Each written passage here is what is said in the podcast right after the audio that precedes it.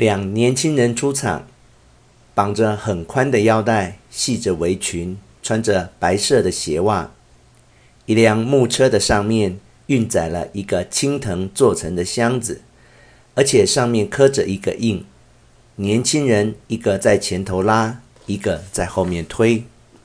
青年一，你慢一点。青年二，再慢的话，我们就要挨骂了。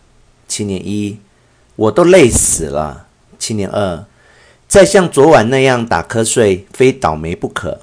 青年一，可我太困了，实在是困得没法子。青年二，天真热，用手擦汗。青年一，你别叫我的草鞋这么吃紧。青年二，人真多啊。青年一，大家都是来参拜的呀。青年二。咱们去看看那些高挂着的招牌吧。青年一感到诱惑，止步。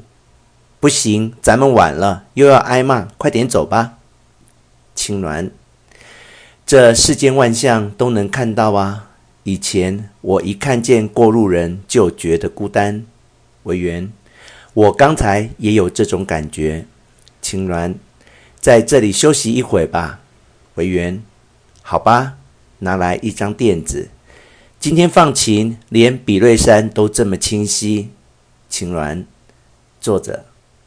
那座山上现在还有许多修行者吗？委员，您过去也是一直在山上的。青鸾，九岁的时候第一次登山，一直到二十九岁遇见法兰师傅，大致上都住在山里。委员。您也会想起那时的事情吧，青鸾。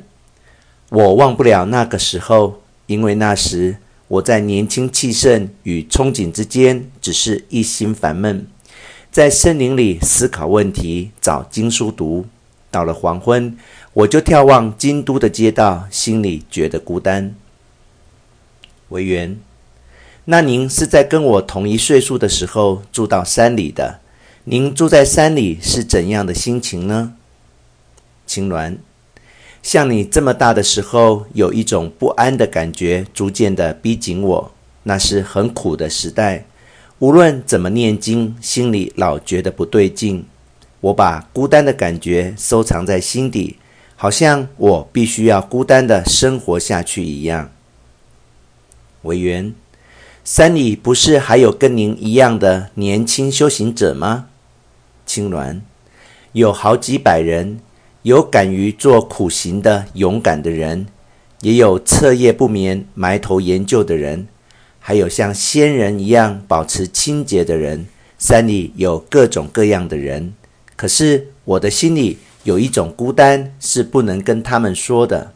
我有一种对人生的爱和悲的憧憬，如果说了，我担心人家不理睬我。或者被别人歧视，我的这份孤单一直固守在我的胸中。这种孤单在我的心里逐渐的成长，但我对孤单是什么一点也不懂。我快下山的时候，觉得心里孤单的像是即将破产一样。文员，师父，最近我也觉得孤单，有时还发呆。今天我一个人站在这儿看过路人时，还流下了眼泪。青鸾，看一下维园的脸，是吗？片刻，你也如此多愁善感啊？维园，我的善感没有一个明确的理由，但我觉得孤单，也觉得悲哀。有时想哭的时候，真想发声大哭。大家和永莲说我身体弱。我也这样觉得，可让我孤单和悲哀的事又不全是这些。我也搞不懂我的心，我这样觉得孤单行吗？青鸾，孤单是真实的，孤单的时候是没有办法不想孤单的。维园，现在让我别再孤单了。青鸾，能吗？说不定你会变得更孤单。现在你孤单的发呆，不久你就会孤单的废寝忘食。委员，您不孤单吗？青鸾，我也孤单啊。我想我的一生都是孤单的，可我的孤单与你的不一样。委员，怎么不一样？青鸾有些哀伤的看委员。你的孤单是可以根据对象而得到安慰，但我的孤单靠什么都不能得到安慰。我的孤单是作为人的命运的孤单。这是需要你累积了人生的经验以后才能明白的事情。你的孤单逐渐成了形，而且正聚集到中心。等你忍受过现在的孤单以后，真正的孤单就会到来，就像我现在的孤单一样。不过说这些不能解决问题，这些还是要你自知而行。委员，那我该怎么办呢？青鸾。孤单的时候就想孤单，命运正在训练你。无论什么事情，都要一门心思坚持下去，不要扭曲，不要蒙混过关，不要欺骗自己，忠实地服从自己的心愿。能掌握这些就行了。到底什么是自己的真正心愿？这并不是一件马上就能明白的事情，因为我们自己会制造出许多迷惑，但是。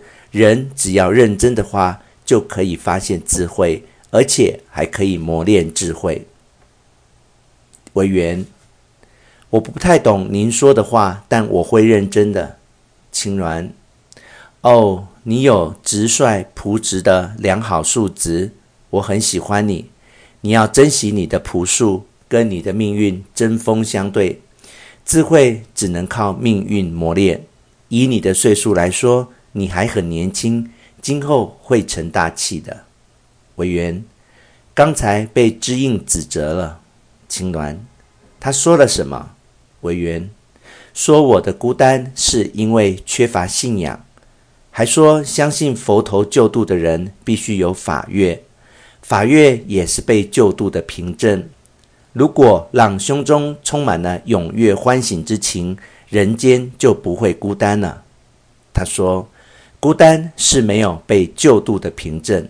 青鸾，哦，思考。两人沉默片刻，从大堂里传来念经的声音，配合着钟声的点击。